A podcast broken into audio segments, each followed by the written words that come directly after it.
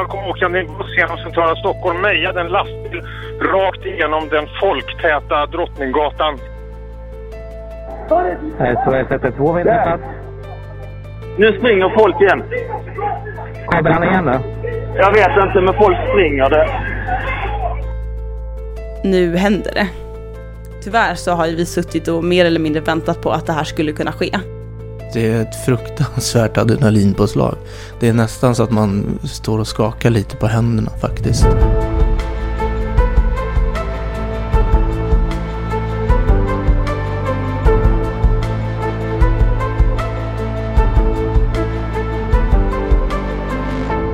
Du lyssnar på Samtal på liv och död, en podcast från SOS Alarm. Här skildras verkliga händelser och samtal till 112 med tillstånd från de inblandade. I det här avsnittet använder vi oss av de autentiska inspelningarna av larmsamtalen.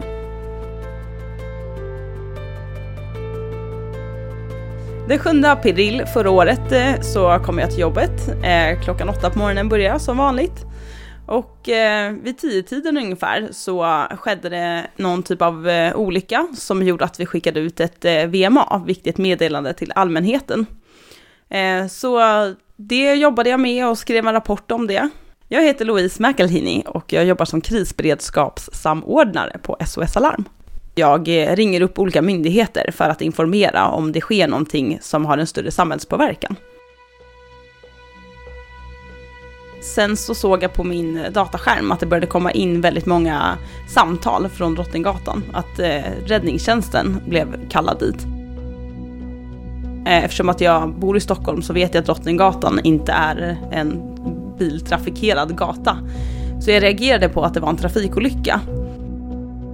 Det började radda in fler och fler trafikolyckor på samma gata.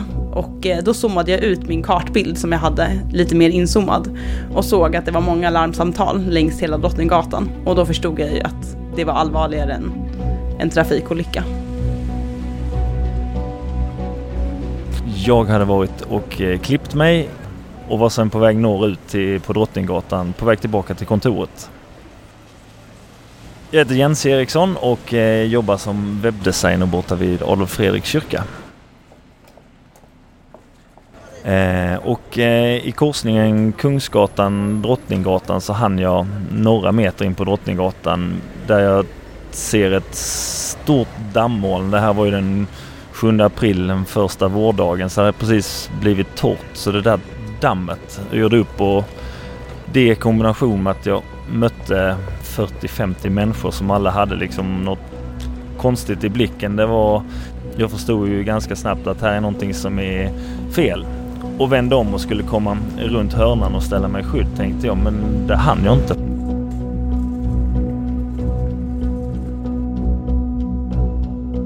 Ja, jag heter Oskar Nyblad, jobbar som eh, ambulansdirigent på SOS Alarm i Stockholm. Från att larmsamtal kommer in på 112 och mina kollegor eh, för en intervju med inringaren så sköter jag själva utlarmningen eh, rent praktiskt och rent logistiskt av ambulansresurserna helt enkelt. Och sen se till att stötta dem och hjälper dem med alla problem som kan uppstå ända in till patienten helt enkelt. Hade två stycken nya dirigenter med mig som jag handledde under den här dagen. Då. Ett av de första samtalen vi tog ner då eh, var ju från Drottninggatan då. Mina första tanke är det här är ju fel, det här är, det här är terror, kommer väldigt snabbt till mig för att lastbilen körde så fruktansvärt snabbt så jag blev bara stående och följde med kroppen hur den passerade mig på en 2-2,5 meters avstånd.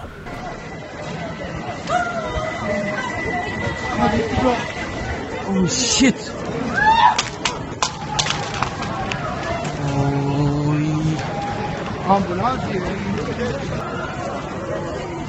Så fort lastbilen har passerat så ligger det en kropp framför mig och jag tittar ner mot Åhléns för att se var lastbilen tog vägen och då ser jag ytterligare en kropp. Och eh, en av dem förstår man att den här människan lever inte längre. ganska snabbt så kommer det folk från alla möjliga hörn och eh, samlas runt honom och påbörjar någon form av hjärt-lungräddning eller försöka ge hjälp och jag tror de är en fem, fem personer där runt omkring och jag tar upp telefonen och eh, ringer 112 och i efterhand sen när jag tittat så står det 1453 i min telefon så jag bör, bör ha varit bland de första som ringde SOS. SOS 112 väntar Hallå, eh, Drottninggatan Stockholm. Jag har haft en lastbil som har Mm. kört över folk. Som har kört över folk? Ja, vi-. Den, har, den har blåst i alltså 100 kilometer i timmen. Kungsgatan, Drottninggatan, Hur många, hur många är skadade där? Eh, jag skickar, skickar massvis. Alltså de har Ja. ja. från Olof Palmes ner till Plattan. Skickar allt ni har. Medan vi lyssnar på, på det här första samtalet då, så, så ser jag ju på skärmen framför mig också. Vi har en lista då över pågående inkommande händelser. Och det blir bara eh, mer och mer händelser från just den här eh, geografiska positionen. Han fortsatte, ja, alla ambulanser. Eh, jag ser inte den längre. Han bara blåste på utav helvete. Jag ser inte den. Om, om du uppskattar hur många han kört över? Tre, fyra ser jag där. Fem kanske. Jag ser fem, men han har alltså kört ner till Plattan. Så det är massvis. Det är massvis. Mm, mm. Jag. Jag märker hur mina kollegor runt omkring mig också pratar om samma händelse. De har egna inringare i sina öron. Ja, och här är en som jag tror lever. Ja, okej. Mm, jag förstår. Och sen avslutas samtalet ganska snabbt, eller i alla fall för min del. Jag väljer att gå ut samtalet ganska snabbt då, då själva utlarmningen måste påbörjas. In i väggen där. Ja, okej. Ja. Nu springer folk igen. Kommer han igen då? Jag vet inte, men folk springer. Det, ja, det här med Harry Växter och sånt nu som delar. Ja. Ja, försök att utsätta inte för några risker här. nej, det går, det går. Ja, det är jättebra. Hallå. De är på väg.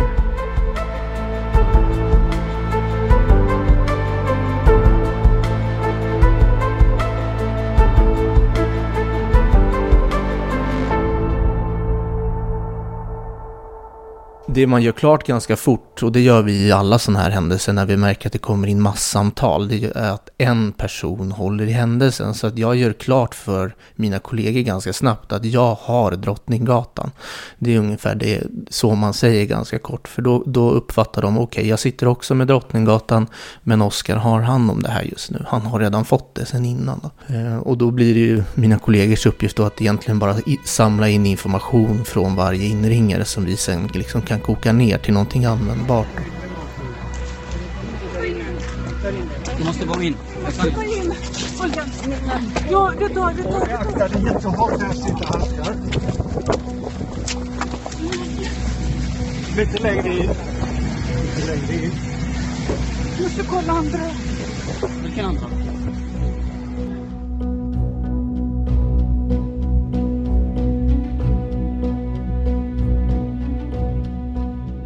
Nu händer det.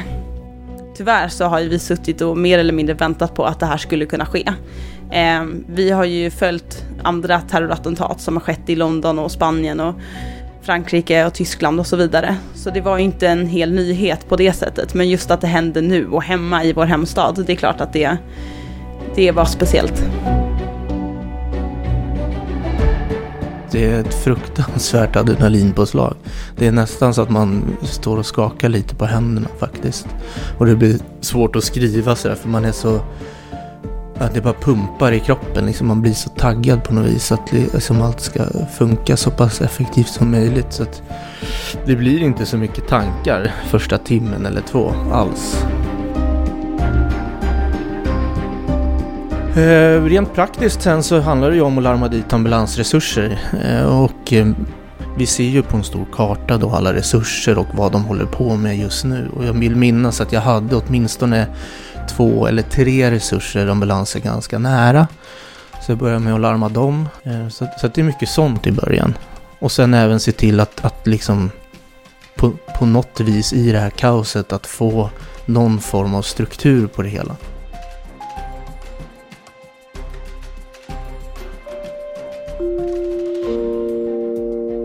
Ja, där är Ekot som sänder extra. Det har, kommer uppgifter om en olycka eller någonting som hänt i centrala Stockholm. Ett fordon som kört in i en folkmassa i centrala Stockholm. Och jag tror vi har P4 Extras reporter Martin Svenningsen på plats där. Martin, kan du berätta vad du ser? Ja, precis när jag kom åkande i en buss genom centrala Stockholm mejade en lastbil rakt igenom den folktäta Drottninggatan precis framför ögonen på oss allihopa. Jag har sett minst fem döda varav flera väldigt allvarligt, alltså väldigt illa tilltygade. Samtal på liv och död. En podcast från SOS Alarm. Eh, Björn Skoglund heter jag och jag är en av fem tjänstemän i beredskap som SOS Alarm har. Som tjänsteman i beredskap så är man beslutsfattare när inte ja, vd, chefer och så vidare finns på plats. Och eh, jag får krisberedskapsmeddelande på min telefon när någonting har inträffat som krisberedskapsavdelningen då söker olika potentater och eh, jag såg att det var någonting som hade inträffat på Drottninggatan som verkar vara större. Så jag satte mig på cykeln och cyklade in och det var en spöklik stämning ut på stan. Man såg folk tysta, långa led med människor som var ute och gick och, och tog sig ut ur centrum. Och det kändes ju lite fel då att cykla in i centrum där jag visste att det här hade inträffat. Men eh, det är ju där SOS-centralen ligger helt enkelt. När jag åkte in så, så, förstod jag att det här, det här var någonting utöver det vanliga och då hade det börjat klarna också. Man hade hört rykten om skottlossning på Fridhemsplan och det, det, var ju nästan lite undergångsstämning. Så jag förstod att det här är stort och, och det kanske växer och blir större. Det är ju inte ovanligt vid terrordåd att eh, det faktiskt inträffar flera saker och kanske på olika platser.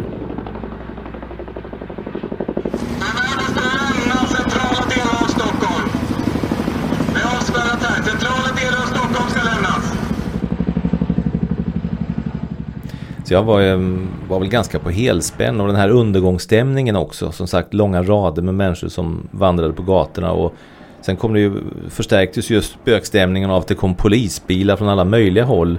Eller saker som jag antar var polisbilar. Det var liksom privatfordon med, med blåljus på taket. Så det var verkligen det här. Eh, och jag, jag minns också att jag kikade liksom. Var väldigt uppmärksam på saker runt omkring mig när jag cyklade in. Eh, just det här med att man kände att vad som helst skulle kunna inträffa. När jag kom in till jobbet så var det full fart, ganska naturligt. Eh, SOS-centralen i Stockholm som då eh, hanterar, alltså där finns ju ambulansdirigenten Oskar till exempel. Eh, hanterade ju själva händelsen och, och, där, det ringde inte så mycket på 112 när jag kom in. Klockan var, tror jag, strax innan fyra, bara några minuter i fyra. Eh, utan eh, det var krisberedskapsavdelningen som jag gav mig in till och där var det otroligt hektiskt för där ville ju då olika myndigheter, man ville ha information om läget och så vidare. Så att de arbetade ja, för fulla muggar. Det var, det var, jag ska inte säga att det var kotiskt, för det var det inte. Det var, men det var, det var väldigt hektiskt för dem. Och det här är Ekot. Eh, Isabel Svan, du följer vad som sker via sociala medierna. SVT eh, kommer med uppgifter om skottlossning i, i korsningen Kungsgatan, Drottninggatan. Det ska vara vittnesuppgifter. Det är alltså inte bekräftade uppgifter men det är SVT som publicerar det här just nu. SVTs reporter på plats säger också att eh, polisen åker runt i centrala Stockholm och ropar varning för terrordåd. På presskonferensen spred polisen denna bild över en möjlig inblandad. Bilden är tagen idag av en övervakningskamera på den aktuella platsen i anslutning till händelsen. Polisen ber alla som kan ha upplysningar om denne man att höra av sig på telefon 114 14.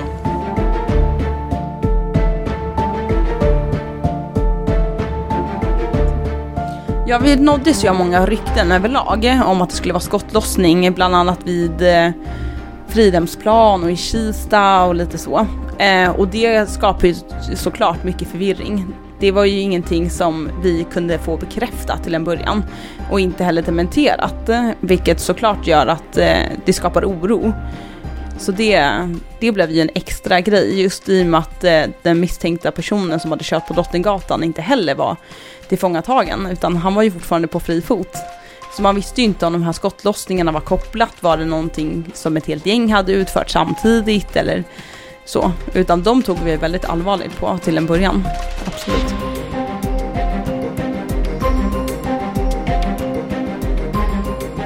För mig som ambulansdirigent då så börjar det lugna ner sig men efter någon timme eller två skulle jag väl säga. Det är då vi har fått en ordentlig bild av vad det är som har hänt. Eh, de värst skadade är avtransporterade ganska omgående till sjukhus. Eh, så då börjar ju det här, vi har en, en väldigt stor mängd människor som har samlats i en lokal då, som eh, kan man säga, en uppsamlingsplats för, för oskadda då som ambulanssjukvården eh, har hand om. Det. Så jag vill minnas att det var någon skolklass som hade varit på bio på Drottninggatan precis då. De hade inte blivit utsatta för just den här händelsen men de hade bevittnat och så vidare. Så att man, man samlar upp i lämplig lokal. I det här fallet vill jag minnas att det var eh, Centralbadet eh, som är en stor, en stort bad. Praktiskt då så blir det att man tar dit abonnerade bussar. Det sköter man i samråd med polisen då så att man får hem de här barnen. Jag vill minnas också att det var föräldrar, oroliga föräldrar som jag fick höra hade tagit sig till det här badhuset eftersom de visste att att sina barn hade varit på bio. Det var ju mycket att ambulanssjukvården var kvar på plats och inväntade dem och sådär. Så, att, så att det blev ju ganska utdraget innan det liksom alla var, hade kommit därifrån då, på ett eller annat sätt. Nu ska jag så att jag får in helt nya uppgifter. Det ska röra sig om att en person är gripen i Märsta. Joanna, har du sett någonting mer om detta? Vi vet inte så mycket eh, mer om detta. Eh, men det är då enligt flera källor till oss på Aftonbladet. Han ska ha uppvisat lindrigare, lindrigare skador och sagt att han är skyldig till det här attentatet i Stockholm. Och enligt de här källuppgifterna så eh, passar också mannen in på signalementet som gått ut.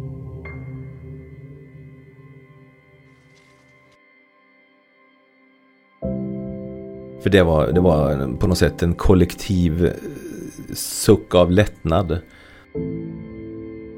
Där kände man liksom att oh, nu, nu, kan vi i alla fall andas ut lite för nu kommer inte han att ställa till någonting. Sen om, om det hade varit andra ja, terroraktörer med i det hela, det, det hade ju varit en annan sak. Men just det kände jag att det där, där var verkligen, ja, det blir lättare att andas helt enkelt.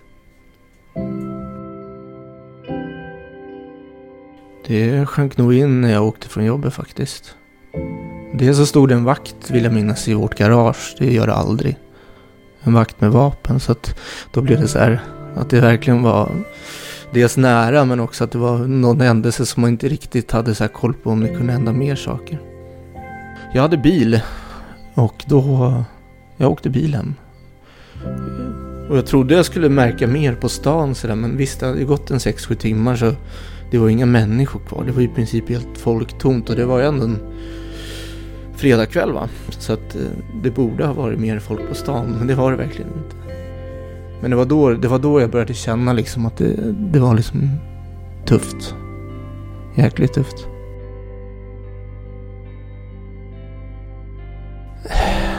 Nej men just att det var så nära och att det på, hade påverkat alla liksom. Folk ska vara ute nu det är en fredagkväll liksom, ingen var ute. Så det blev väldigt så här verkligt på något vis. Man försöker ju när man jobbar hålla sig liksom borta ifrån verkligheten så, så gott det går just för att inte bli liksom personligt involverad. Men nu kom man ju ut i det. När man var på väg hem och då blev det liksom, ja det blev påtagligt, verkligen.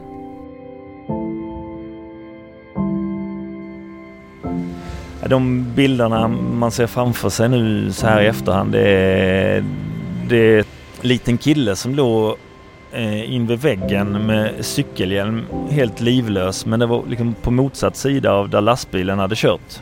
När jag pratade med 112 så stod jag och tittade på den här killen ganska mycket och så fick jag den här frågan om var är lastbilen nu och jag vänder mig bort och tittar ner mot Åhléns och Eh, och sen när jag vänder mig tillbaka då är den här killen borta och den, vad, vad hände med honom? Det har jag fått reda på nu. Vad som, han blev indragen i en butik av eh, personal där. Men det var så den bilden har varit med mig vad som hände honom. Eh.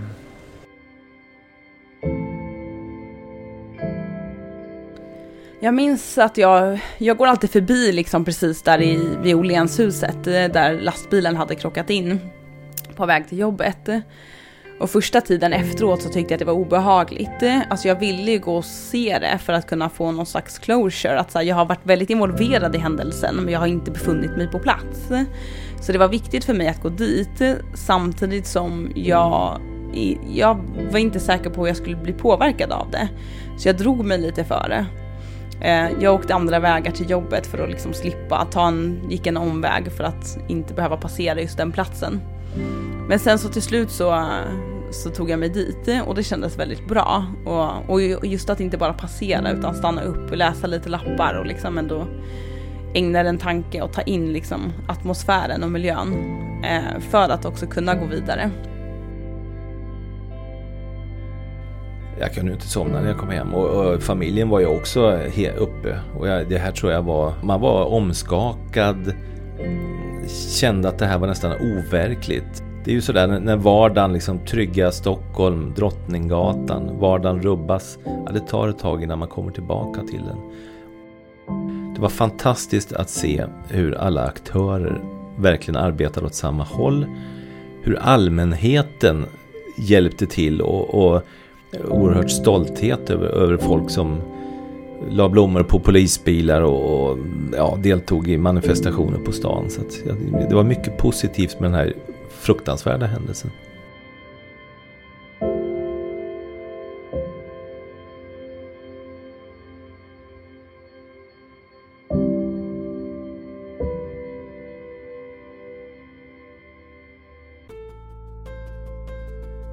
Du har lyssnat på Samtal på liv och död, en podcast från SOS Alarm. Programmet producerades av Spoon våren 2018. I programmet fanns nyhetsklipp från Aftonbladet, TV4 och Sveriges Radio. På sosalarm.se hittar du fler berättelser om hur SOS Alarm verkar för ett tryggare och säkrare Sverige.